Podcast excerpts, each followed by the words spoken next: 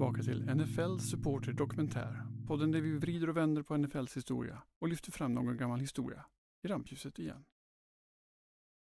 Det är ju början på året nu och vi befinner oss trots allt i slutspelstider när vi spelar in detta. Och det börjar således närma sig finalernas final, Super Bowl.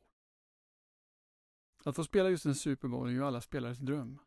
Självfallet ska man då helst vinna matchen i fråga, men ändå. En del spelare lyckas dessutom med konststycket att avgöra dessa matcher genom detta cementera sin position i fotbollshistorien. Jag tänker på spelare som Santonio Holmes och hans magnifika mottagning mot Cardinals 2009. Eller varför inte Malcolm Butlers interception på mållinjen i Super Bowl 49 i januari 2015. Men listan på episka hjältar i Super Bowl-matcher går självfallet att göra lika lång som listan på Super Bowls nästan. Även om säkerligen ingen har hjärta att påpeka det för atleterna medan de står där i konfettiregnet efter Super Bowl, så är det ändå så att det är få förunnat att få spela i NFL. Och en färre som tar sig ända vägen till toppen. Det gäller således att vara ödmjuk inför dessa fakta och ha fötterna på jorden och sköta sig. Många av spelarna i ligan kommer trots allt från enkla förhållanden och blir mer eller mindre över en natt tämligen välbärgade unga män. Att man då plötsligt känner för att fästa till det med polarna är kanske inte helt konstigt, eller? Ja, farorna och lockelserna för spelarna är många och det är onekligen lätt att skjuta sig i foten på något sätt. Och som exempel på vår fråga ska vi idag bege oss till 2008 och ta en närmare titt på fallet med en spelare som bokstavligen gjorde just detta. Det vill säga sköt sig själv.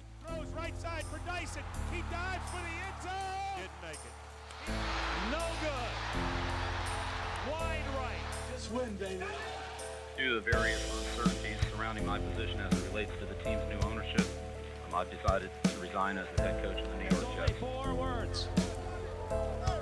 This one's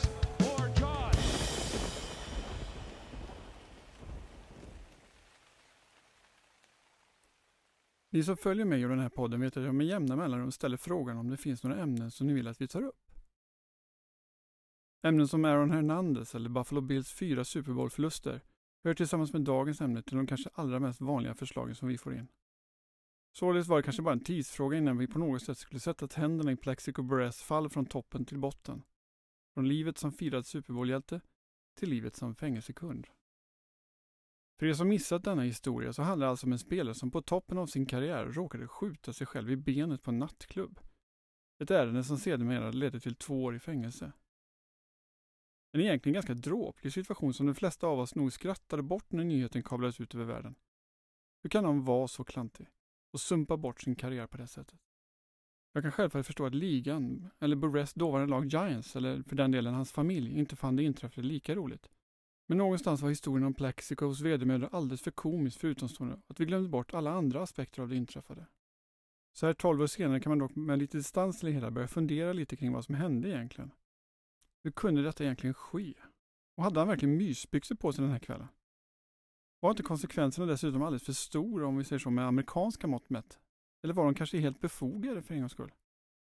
Och vad gör Plexico Burress idag? Ja, hur gick det för karln egentligen? Och slutligen ställer ju fallet dessutom frågor kring hur NFL hanterar sina spelare. Har inte ligan som arbetsgivare några krav på att hjälpa dessa unga män från att hamna i klistret? Alla er som följt NFL ett tag vet att off-season är alltid likadan varje år. Man sitter ju som på nålar och hoppas att inga nyheter publiceras rörande just ditt lag. Detta eftersom det enda som publiceras under off-season är allvarliga skador och spelare som kört berusade eller något liknande. Ska det verkligen behöva vara så? Borde inte ligan bättre kunna lotsa dessa unga män genom livet? Så de inte hamnar i tråkigheter hela tiden. Mm, frågorna är många, men innan vi kommer dit så kanske vi ska ta det hela från början.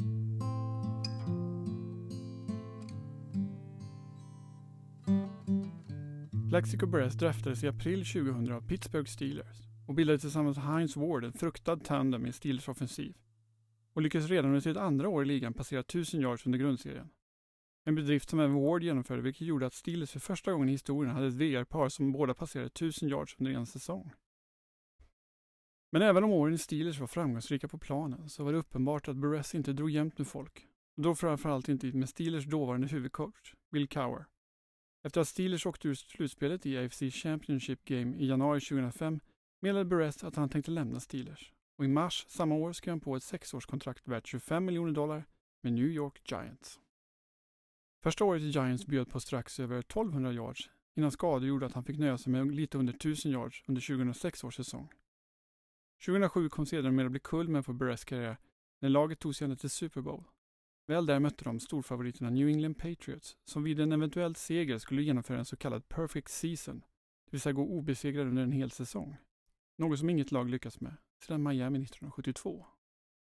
Ödet ville dock annorlunda denna afton och denna Super Bowl skulle gå till historien som en synnerligen ikonisk match. Alla vi som satt uppe den natten minns säkert än idag David Turvees helmet catch i slutet av matchen. Ett sånt där ögonblick som på något sätt gav en föraning om vad som komma skulle. För att om en sådan mottagning lyckas, så finns det troligtvis inte mycket som kan stoppa laget i fråga. Och mycket riktigt. Senare samma drive fångade Plaxico Burress ett pass från Illa Manning som fastställde slutresultatet till 17-14 i Giants fördel.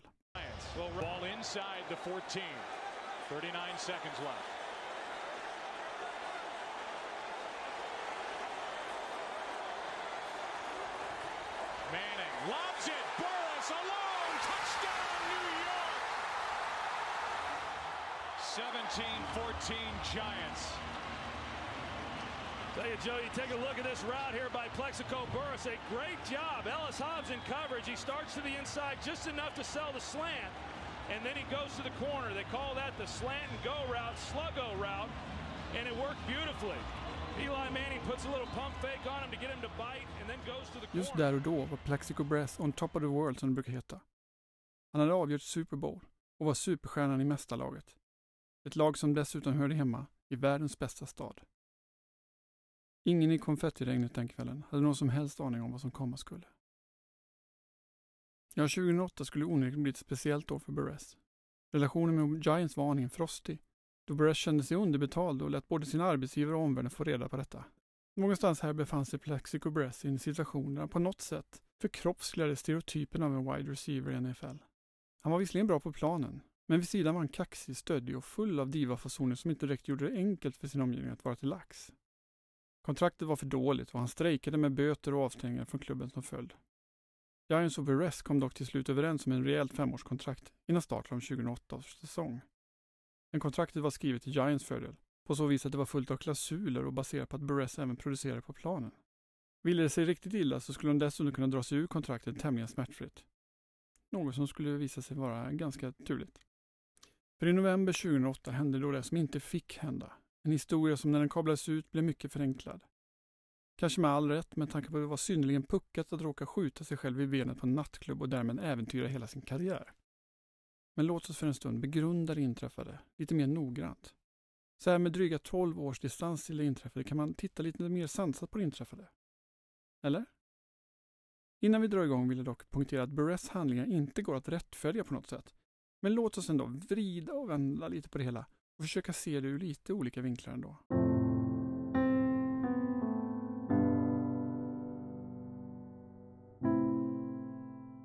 Datumet är den 28 november 2008 och Giants är vid den här perioden 10 och 1 och befinner sig formmässigt där en Super Bowl-vinnare vill befinna sig.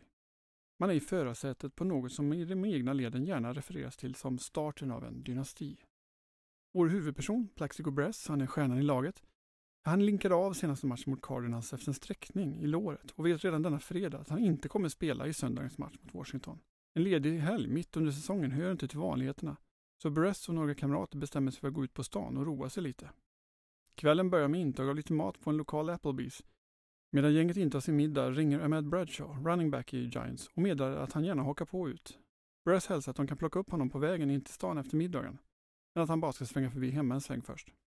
Det påstoppet hemma vid beror på att Buress känner sig aningen naken utan något vapen på sig. En känsla som troligtvis härstammar från Buress uppväxt och yngre år, då vapen var tämligen vanligt förekommande och på något sätt invaggade honom i någon slags falsk säkerhet. Till detta ska vi ändå nämnas att en annan eh, receiver i laget, Steve Smith, hade blivit rånad på stan under pistolhot bara någon dag tidigare. Dessutom hade en av Burress närmsta vänner, Sean Taylor, safety i Washington, blivit rånmördad nästan på dagen ett år tidigare. En tragedi som säkerligen gjorde Burress ännu mer övertygad om vikten av att vara beväpnad när han rörde sig i samhället. Hur som haver. Väl hemma letar han upp sin 9 mm Glock och stoppar ner den i byxlinningen och ge sig ut i New York-natten. Målet för utgången är en nattklubb i New York vid namn Latin Quarter. Redan i dörren till nattklubben noterar vakten att Buress är beväpnad och meddelar att det är inte okej. Okay. Men att Buress gäng kan få komma in Men det är kanske är bättre om sällskapet sitter lite avskilt från alla andra. Det är lite lugnare. Vakten informerade dessutom att han enligt säkerhetsföreskrifterna var tvungen att vara med dem eftersom Burress var beväpnad. Väl inne på nattklubben är det tämligen mörkt och musiken pumpas ut ur högtalarna på hög volym.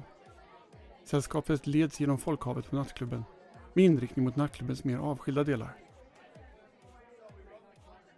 Halvvägs framme går sällskapet upp för en tight spiraltrappa. Burress känner då att pistolen i byxlinningen på sina svarta jeans börjar glida ner i byxan. Och nej, han hade inte mysbyxor på sig den här kvällen. Även om nyhetsbyråer kablar ut detta över världen så kan vi åtminstone inte klandra Brass för detta brott. Ingen man bör för övrigt bära mysbyxor överhuvudtaget. Men det är dock en annan historia. Hur som haver, pistolen glider ner i byxan. Brass greppar snabbt efter pistolen och noterar då att ett skott bränner av. Han måste ha kommit åt avtryckaren på något sätt. Skottet hördes inte inne på nattklubben men Bress inser vad som har skett eftersom han såg pistolmynningen flamma till genom jeanstyget. Han konstaterade dock att det hela verkar gått bra eftersom ingen i hans direkta närhet har träffats av någonting. Efter ett tag noterar han dock att hans ena ben är lite kladdigt och förstår då att han har träffat sig själv i låret. Giants linebacker Antonio Pierce, som också var med den här kvällen, förstod också vad som inträffat och hjälper snabbt sin kompis ut ur klubben. Väl ute på gatan ringer han upp en av Giants coacher som instruerar honom att snabbt ta Burress till ett specifikt sjukhus. Väl där behandlas Burress för sin skottskada under ett falskt namn. De båda lagkamraterna kan sedermera åka hem och sova. Många gånger när en fältspelare drabbas av olika incidenter så tas ärendet hand om smidigt och diskret. Även om ingen officiellt vet varför Burress togs in på sjukhus under falskt namn eller varför inte sjukhuset rapporterade incidenten till polisen så är det ändå ett tecken på att kändisar hanteras på ett visst sätt för att undvika att allt hamnar i offentlighetens ljus. Det blir helt enkelt enklast för alla parter så. Oftast lättas ärendet över, men när Antonio Pierce anlände till Giants träningsanläggning den följande dagen så förstod han att det här skulle nog bli en jäkla resa.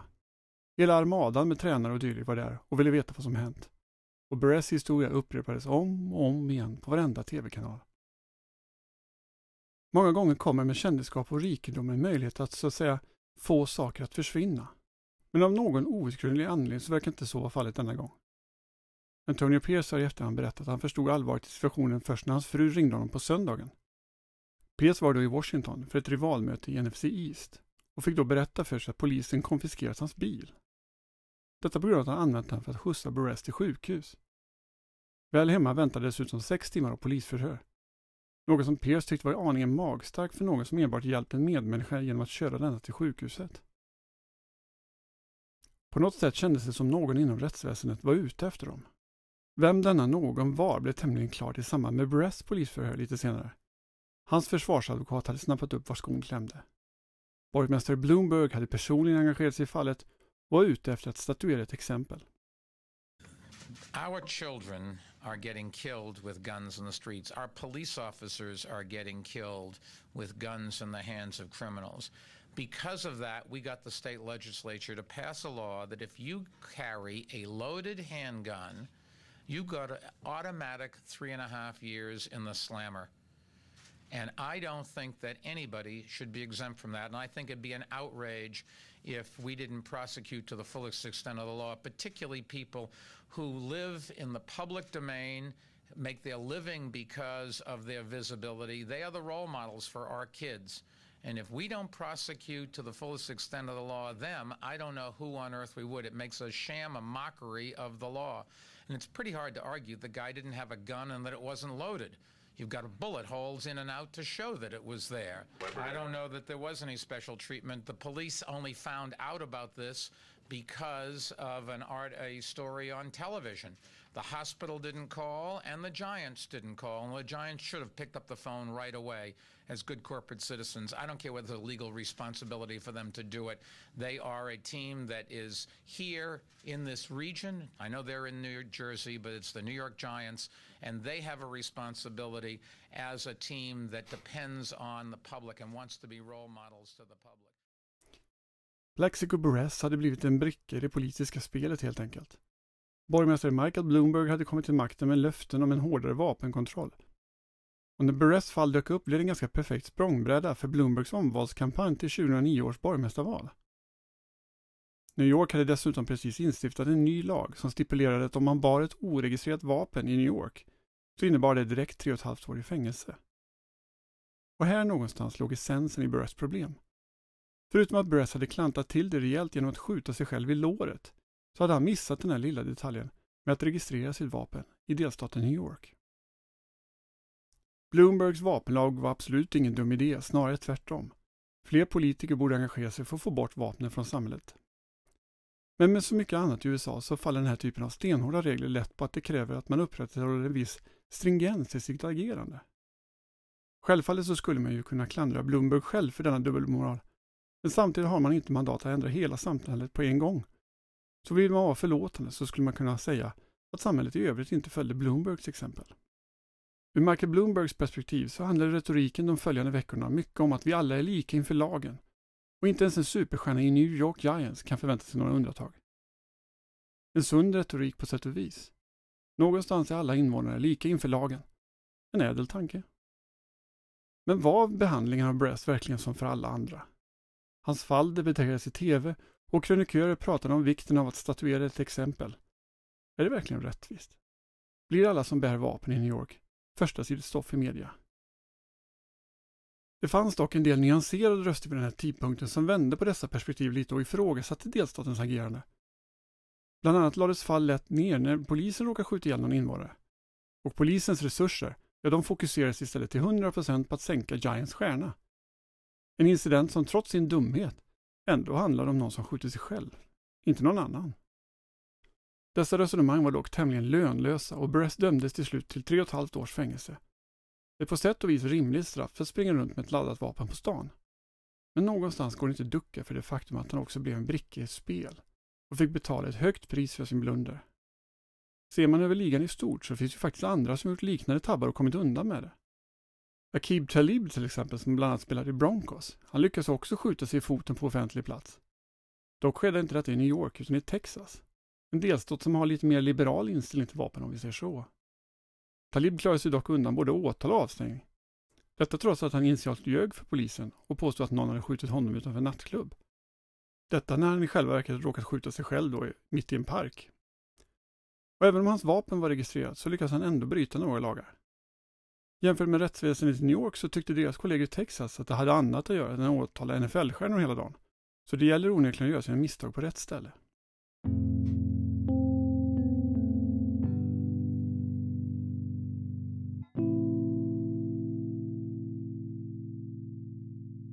Plaxico Burress kom till slut att spendera två år i fängelset.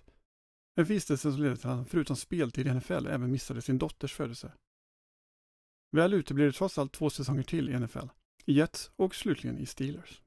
Men som 34-åring var det dock tämligen uppenbart att han hade passerat Zenit för länge sedan. Men hur gick det då för människan Burress? Livet är trots allt inte bara slut för att man slutar spela fotboll. Av det lilla man ser av Burress idag så är det en helt annan människa. Mer lågmäld och ödmjuk och det är tämligen uppenbart att tiden i fängelset förändrat honom.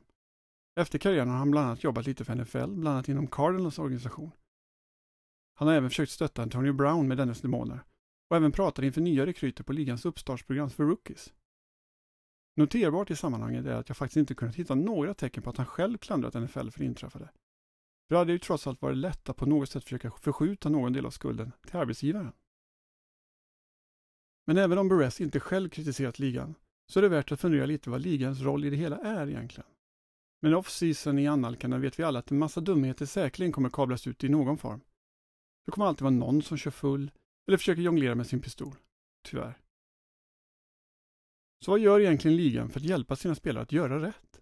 Ligans VD Roger Goodell tillträdde 2006 och har trots allt haft disciplinen överst på sin agenda.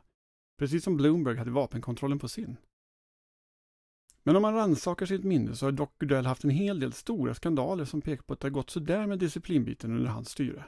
Och dessutom har högprofilfallen som uppstått hanterats ganska tveksamt. Förutom dagens ämne med Bress så minns ni säkert kanske fallet med Ray Rice och Adrian Peterson. Men tittar vi bortom de stora rubrikerna så har antalet snedsteg av spelare faktiskt minskat radikalt. Toppen nåddes någon gång kring 2008, men har faktiskt sedan dess dalat. Anledningarna är säkerligen många. Vissa saker är relativt konkreta, såsom att spelare till exempel har avtal med Uber och Lyft och behöver egentligen inte bry sig om att köra bil fram och tillbaka till festen.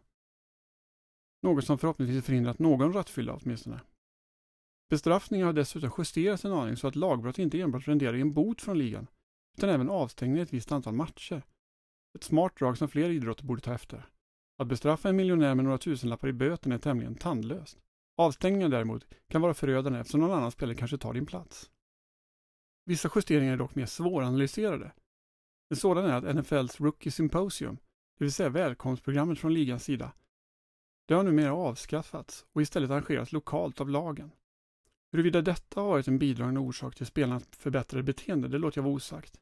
Men kvaliteten på ligans egna program lämnar trots allt en del övrigt att önska. Bland annat minns vi Chris Carter, Vikings gamle VR, som 2014 blev ertappad på film med att tipsa unga spelare om vikten av att ha en fall guy. Det vill säga vikten av att alltid ha med sin kompis som är beredd att ta smällen utifall polisen kommer. And just in case y'all not gonna decide to do the right thing, if y'all got a crew, you got to have a fall guy in the crew. if you gonna have a crew, one of them fools got to know he going to jail. We'll get him out. We'll get him out. Föreläsningen som klippet var hämtad ifrån genomförde Carter ihop med legendaren Warren Sapp. En spelare som haft lite trubbel med våld i hemmet och även lyckats med konststycket att gå i personlig konkurs. Så gissningsvis lär inte den dynamiska duon Carter och Sapp få några fler uppdrag inom denna genren i alla fall. Just frågan kring NFL-spel och deras ekonomi är ett ganska intressant kapitel i sig och är något som Plexico Breast på äldre dag faktiskt har klandrat ligan för. Många spelare blir miljonärer över en natt och får inte någon större hjälp att hantera detta från ligan. Buress har själv beskrivit det som att Ligan lärde mig att sätta på en kondom på en banan, men inte att skriva på en check. Till sammanhanget ska dock sägas att Plexico gick rookie-programmet för dryga 20 år sedan, så lite har ju hänt sedan dess. Men någonstans har han nog en poäng. För det här med ekonomi är inte alltid något som sätts i första rummet bland NFLs nyrika spelare. Och Sports Illustrated angav faktiskt häromåret att 78% av alla NFL-spelare går i personlig konkurs eller upplever finansiell stress efter karriären. Hur de kom fram till den siffran lämnade dock osagt, vilket är lite synd eftersom National Bureau of Economic Research, NBER, gjorde en liknande studie och kom fram till siffran 1,9% Någonstans ligger säkerligen diskrepansen mellan siffrorna i hur båda studierna definierar finansiella problem samt hur långt efter karriären man följt spelarna helt enkelt. Alternativt har någon räknat jäkligt fel. Oavsett var sanningen ligger så kan man stilla notera att ekonomifrågor inte direkt ligger överst i det spelmaterial som ligger på den öppna hemsidan hos NFL. Däremot finns det massvis av material för rookies kring hur man blir en bra samhällsmedborgare och medmänniska. Så troligtvis har Buress och Sports Illustrated en poäng i sina kommentarer. Större vikt skulle kunna läggas på att spelarna lär sig hantera sin ekonomi. Även spelarfacket har varit inne i detta och petat många gånger. Bland annat genom att de gärna vill få igenom upplägg där större del av spelarnas löner låses till pensioneringen. Ett sätt att säkerställa att pengarna inte fästas upp under unga år. Plexigo Buress är idag ingen fattig man, utan får nog betraktas som en mångmiljonär. Hans förmögenhet är självfallet tämligen liten jämfört med vad den hade kunnat vara om han inte tagit med sig en pistol ut på krogen den där ödesdigra kvällen. Många av miljonerna försvann på att hjälpa familj och vänner under början av karriären. Personer som sedan lyste med sin frånvaro under åren på anstalten. När man idag ser intervjuer med Burress är det dock inte pengarna som han nämner, utan att han mer eller mindre sköt bort en Hall of Fame-karriär. Åtminstone enligt egen utsaga. Kanske kommentarer av den arten är tecken på att en viss uns av självförtroende trots allt finns kvar i den gamla receivern men vem vet vad som hänt om Burress spelat vidare med Giants? Hade de kanske tagit ytterligare en Super Bowl? Vem vet? Kanske. Och kanske hade då Plaxico Burress haft en chans på en byst i Canton. Nu ville dock ödet annorlunda och Plaxico Burress kommer alltid bli ihågkommen som mannen som stod för kanske idrottshistoriens mest episka tabbe. En tabbe som finns med där på topplistan över världens Great Career Ending Moments. Och för att knyta an till laget som draftade Plexico Bress, Steelers, så skulle vi kunna avslutningsvis citera Chuck Noll man måste spela bättre än domaren dömer. Och lite så är det väl här också. Du ska inte ens försätta dig i en situation där du låter rättsväsendet avgöra din framtid. För även om Plexico Brass kanske blir oproportionerligt tufft bestraffad av staden som han fixade en Super Bowl till, så har han i slutändan ingen annan att skylla än sig själv.